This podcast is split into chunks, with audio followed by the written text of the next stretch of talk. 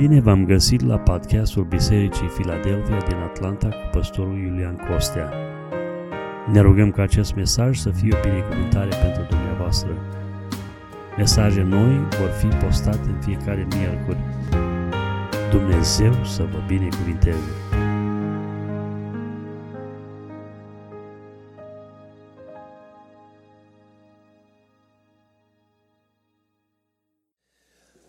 Preobiților, în uh, următoarele minute îngăduiți-mi să împărtășesc cu dumneavoastră câteva gânduri din Scriptură, inspirate din cuvântul Domnului din uh, Evrei, capitolul 1, versetele 1 până la 4. Aici cuvântul Domnului ne spune felul următor. După ce a vorbit în vechime părinților noștri prin proroci în multe rânduri și în multe chipuri, Dumnezeu la sfârșitul acestor zile ne-a vorbit prin Fiul, pe care l-a pus moștenitor al tuturor lucrurilor și prin care a făcut și viacurile. El care este oglindirea slavei Lui și întipărirea ființei Lui și care ține toate lucrurile cu cuvântul puterii Lui. A făcut curățirea păcatelor și a așezut la dreapta măririi în locurile prea înalte, ajungând cu atât mai presus de îngeri, cu cât a moștenit un nume mult mai minunat decât al lor, binecuvântat să fie numele Domnului. Toată slujba din seara aceasta, uh, cu uh, toate elementele care au fost integrate în ea, are ca scop înălțarea numelui Domnului Isus Hristos. Noi ne-am întâlnit în seara asta aici, nu pentru a avea un concert, un concert extraordinar organizat de muzicieni, de muzicieni desăvârșiți, Uh, pentru că, cu câteva excepții, toți cei care au cântat în seara asta suntem, sunt amatori. Însă, cu toată inima și-au adus darul pe altar înaintea lui Dumnezeu și au făcut această lucrare înălțătoare, încântându-ne inimile înaintea Domnului, cu dorința comună de a-L înălța pe Domnul Isus Hristos. În toate cântările care au fost cântate, a fost o singură dorință, ca Isus Hristos, Domnul nostru, să strălucească, binecuvântat să fie numele Lui. Îngăduiți-mi acum, în uh, timpul scurt care mai, uh, pe care îl avem la dispoziție, să împărtășesc cu dumneavoastră câteva gânduri pe care le-am intitulat Avem mare nevoie de Isus. Avem mare nevoie de Isus. Um, personal, ca o notă generală, uh, sunt încântat de modul în care decur lucrurile aici în America în ultima perioadă. În țara aceasta, care a devenit țara noastră prin adopție, unde am venit să locuim uh, pentru a avea un trai mai bun și pentru a avea o viață uh, de libertate în care să ne putem închina lui Dumnezeu. Și mă bucur să văd în televiziunile publice din nou numele Domnului Isus. A fost o perioadă când uh, am fost foarte îngrijorat de direcția în care se îndreptau lucrurile Uh, când uh, vedeam pe fiecare foarte stresat, ca nu cumva să zică numele Isus, ca, vezi, Doamne, nu mai este politically corect și de acum uh, să nu cumva să fie penalizat sau să aibă tot felul de, de probleme datorită pomenirii acestui nume. Mă bucur, cum vă spuneam, că văd că în perioada, cel puțin în perioada aceasta, atât cât va hotărâ Dumnezeu să țină perioada aceasta, numele lui Isus Hristos este adus din nou în prim plan aici, în țara aceasta. Țara aceasta a fost organizată pe fondul libertății religioase. Oamenii s-au adunat aici pentru a se putea închina liber lui Dumnezeu, fără să fie controlați de guverne sau de autoritățile religioase, pentru a-și putea exprima liber credința înaintea lui Dumnezeu și aduce o viață liberă în fiecare zi. Și mă rog lui Dumnezeu ca Dumnezeu să ne ajute să păstrăm această dorință în inima noastră ca Isus Hristos să fie înălțat ca Domn peste viețile noastre pentru toți cei care credem în El. Și Domnul să ne ajute să putem să înălțăm numele Domnului Isus. Mă rog lui Dumnezeu ca Dumnezeu să ne dea putere nouă ca biserică să vorbim fără reținere de numele Isus Hristos. Dacă societatea are nevoie de ceva, are nevoie de Dumnezeu. Și președintele Statelor Unite spunea într-o anumită situație că țara noastră, țara aceasta, are nevoie de Dumnezeu și îl punea pe Dumnezeu garantul succesului. Și aceasta n-a fost ideea dumnealui. Aceasta nu este ideea unui om politic.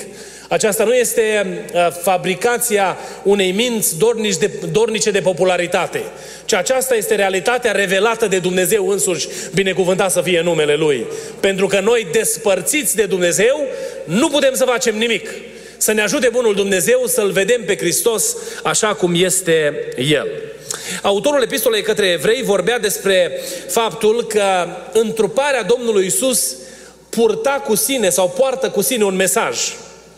Venirea lui în lumea noastră era de fapt o declarație, un statement pe care îl făcea Dumnezeu. Spune aici autorul, după ce a vorbit părinților noștri prin proroci în multe rânduri și în multe chipuri, Dumnezeu, la sfârșitul acestor zile, ne-a vorbit prin Fiul. Întruparea Domnului Isus Hristos sau venirea în lumea noastră a Domnului Isus Hristos era declarația, o declarație a lui Dumnezeu.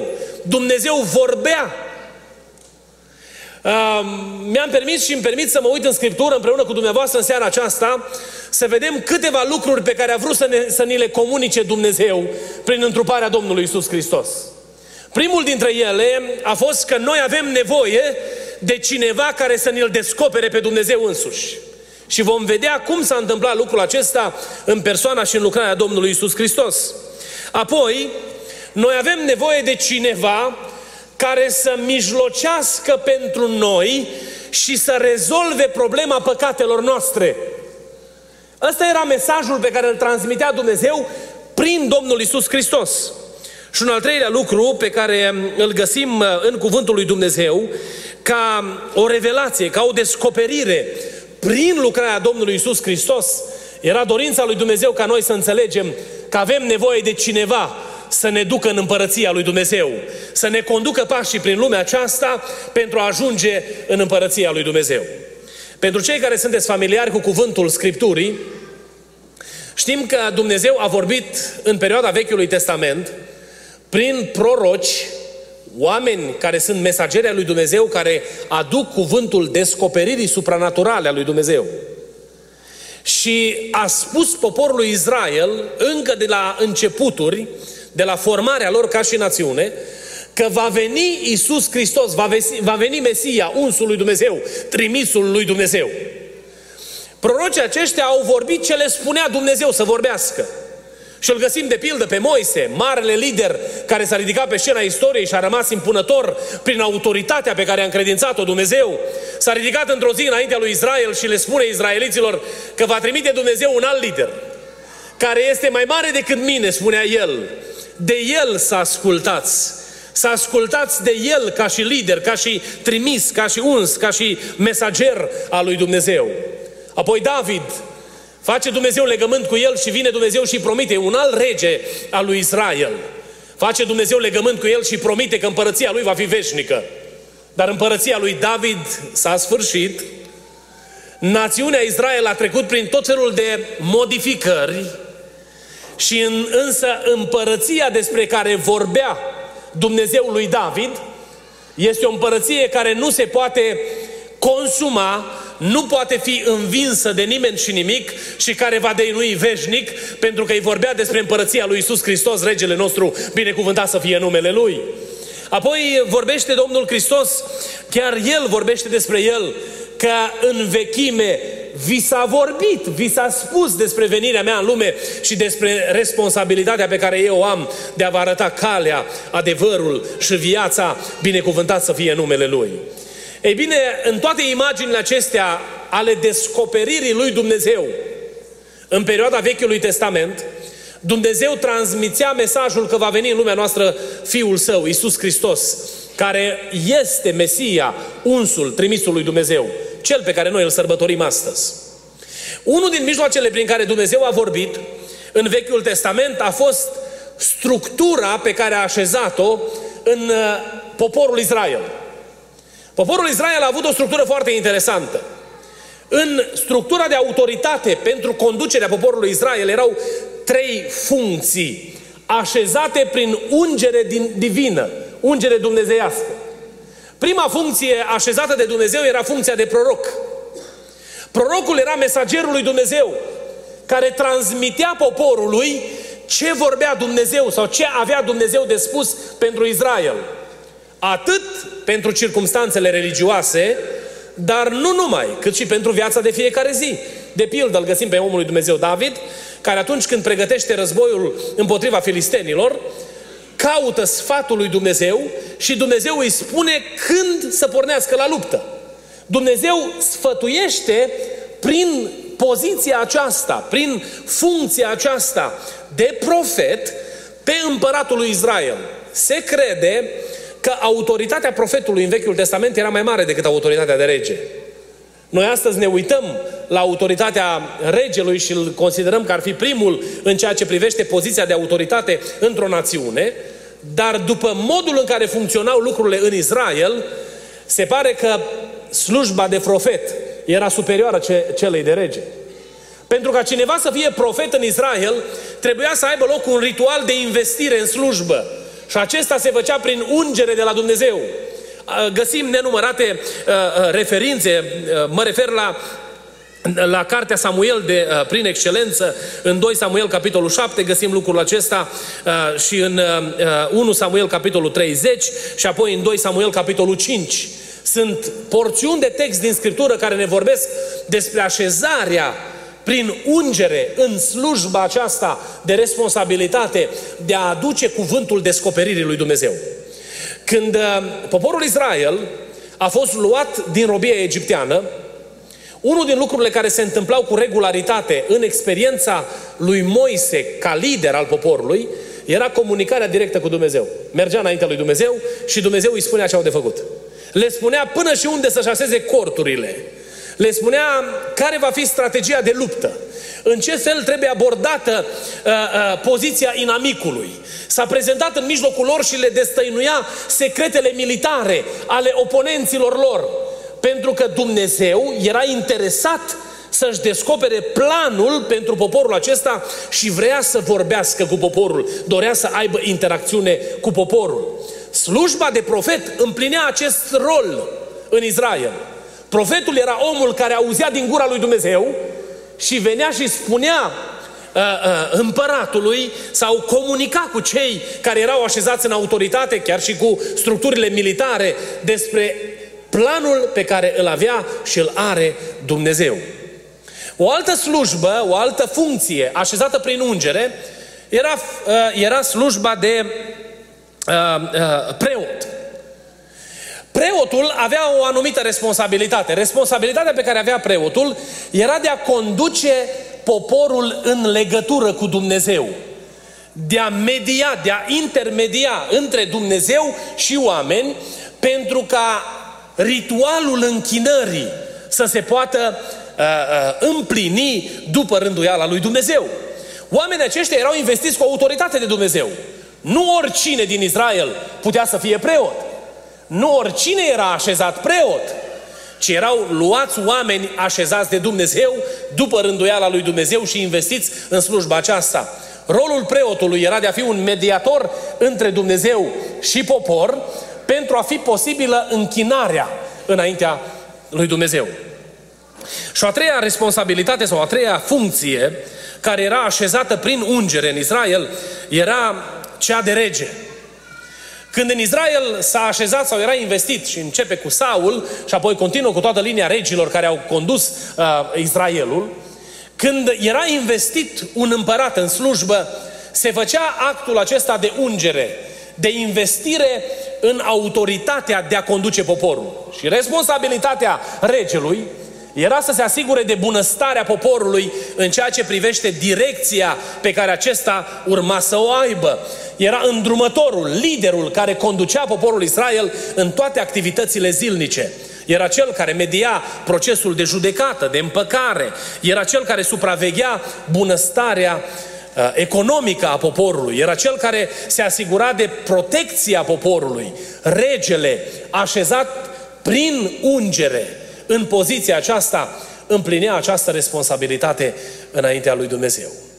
Începând cu perioada reformei, în biserica creștină, de fapt, încă de la începuturi s-au, s-a privit către funcțiile din Vechiul Testament și au fost acestea atribuite Domnului Isus Hristos.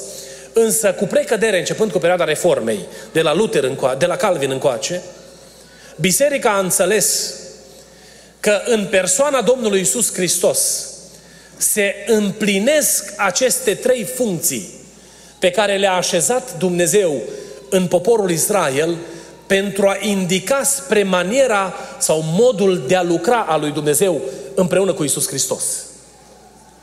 Când noi ne uităm la Domnul Isus Hristos, pentru noi astăzi, la 2000 de ani de la nașterea Lui, e ușor să ne-L imaginăm ca profet, preot și rege. Știm că magii au venit și au adus aur, smirnă și tămâie, aurul au adus pentru o anumită uh, funcție, uh, uh, smirna i-au adus-o pentru o altă funcție și tămâie au adus-o pentru cealaltă funcție. Sau toate acestea trei le vedem oarecum ca o normalitate. Însă vă chem în seara aceasta să-L celebrăm pe Hristos și să ne închinăm înaintea Lui, mulțumindu-i că El este prorocul sau profetul, este regele nostru, binecuvântat să fie numele Lui și este preotul nostru, slăvit să fie numele Domnului. Când Dumnezeu s-a gândit la viața noastră și l-a trimis în lumea noastră pe Iisus Hristos, El a venit să împlinească nevoile noastre majore. Una din nevoile majore pe care, despre care spuneam în introducere este nevoia de a-L cunoaște pe Dumnezeu. A venit Iisus Hristos în lumea noastră cu dorința de a ne-L descoperi pe Dumnezeu, de a ne-L prezenta pe Dumnezeu. Unul din ucenici s-a apropiat de Domnul într-o anumită situație și a spus, arată-ne pe Tatăl și ne va fi de ajuns. Și știți ce a spus Domnul Iisus Hristos? De atâta vreme sunt cu voi. Și nu mai cunoscut? Pentru că, de fapt, prin lucrarea Lui, menirea Domnului Iisus Hristos a fost să ne-L prezinte pe Tatăl, să ne arate planul lui Dumnezeu, să ne arate inima lui Dumnezeu, să ne arate așteptările lui Dumnezeu de la noi. Și atunci când noi ne gândim la faptul că noi avem nevoie de Isus, în perioada în care trăim astăzi, avem nevoie de cineva care să ne-L descopere pe Dumnezeu. Predicatorii, cât de iscusiți ar fi ei și cât de multe uh, uh, diplome ar deține, suntem incapabili să zugrăvim imaginea glorioasă a Dumnezeului Creator. Avem nevoie de Isus Hristos, care să atingă inimile noastre și să ne-L arate, să ne-L descopere pe Dumnezeu în mod personal. Noi nu-L putem cunoaște pe Dumnezeu fără Isus Hristos. Oamenii încearcă să creeze religii care să le asigure pacea lăuntrică sau să împace oarecum conștiința în fața nevoii de închinare, care să le excludă din ecuație pe Iisus Hristos, să nu deranjeze pe alții. Însă fără Iisus Hristos nu putem să-L cunoaștem pe Dumnezeu. El a venit și este calea, adevărul și viața, binecuvântat să fie numele Lui. Și El ne-L face de cunoscut pe Tatăl, pe Dumnezeu, slăvit să fie numele Domnului. Avem nevoie de Isus Hristos ca mijlocitor pentru noi și păcatele noastre. Noi toți cei care suntem aici cunoaștem, cel puțin în parte, că starea de păcat aduce ca și consecință în viața omului moartea sau despărțirea eternă de Dumnezeu. Păcatul aduce moarte. Orice păcat săvârșit te aduce în fața justiției lui Dumnezeu, care va rosti sentința eternă în dreptul tău și în dreptul vieții tale, în dreptul meu și în dreptul vieții mele. Pentru a scăpa de pediapsa, de o sânda veșnică care este adusă prin păcat în viața omului, noi avem nevoie de Domnul Isus Hristos, pentru că El, conform cuvântului lui Dumnezeu, cu precădere prezentată în epistola către evrei, El este marele preot al lui Dumnezeu, care a intrat în Sfânta Sfintelor, aducând înaintea Domnului jerfa supremă pentru toate păcatele oamenilor. El a murit pentru ca noi să putem să fim iertați de toate păcatele noastre, slăvit să fie numele Lui. Noi avem nevoie de Isus pentru că avem păcate. Este cineva aici care n-a făcut niciun păcat niciodată? Este cineva sau dintre cunoscuții noștri, dintre cunoscuții dumneavoastră, care n-a făcut nicio fără de lege? Nu există om pe fața pământului care să nu fi păcătuit. Pentru că cuvântul Domnului ne spune că toți au păcătuit și sunt lipsiți de slava lui Dumnezeu. Însă pentru problema păcatului Dumnezeu a avut o soluție și soluția este Isus Hristos, Fiul Său. Și El a venit, a luat uh, puterea morții și a păcatului prin sacrificiul pe care El l-a adus înaintea dreptății lui Dumnezeu la Golgota. El a mers și a murit pentru noi și păcatele noastre. De aceea avem nevoie de Isus. Avem nevoie de Isus pentru că viața nu este limitată la dimensiunile existenței umane în perioada celor 50, 60, 70, 80, 100, 200 de ani. Nu trăi nimeni 200 de ani în perioada recentă, nu?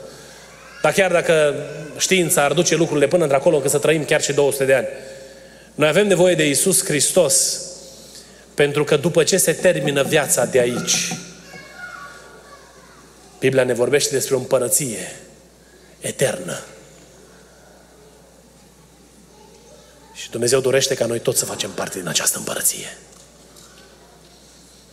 El, în calitatea lui de rege, ne conduce viața aici pe pământul acesta pentru împlinirea planului sau scopului lui Dumnezeu pentru noi, însă mai mult ca orice și mai important ca orice, ne așează în împărăția care nu se poate clătina, în împărăția veșnică a lui Dumnezeu.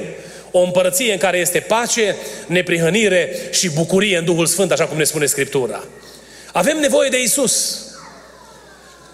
Cu ocazia acestor sărbători, pe lângă cadourile care deja sunt așezate sub uh, brazi sau prin sufragerii sau eu știu pe unde vi le-ați așezat în casă, mă rog lui Dumnezeu ca Iisus Hristos, cadoul care nu are un preț din lumea aceasta, care nu poate fi estimat de nimeni și nimic, să fie prezent în fiecare casă.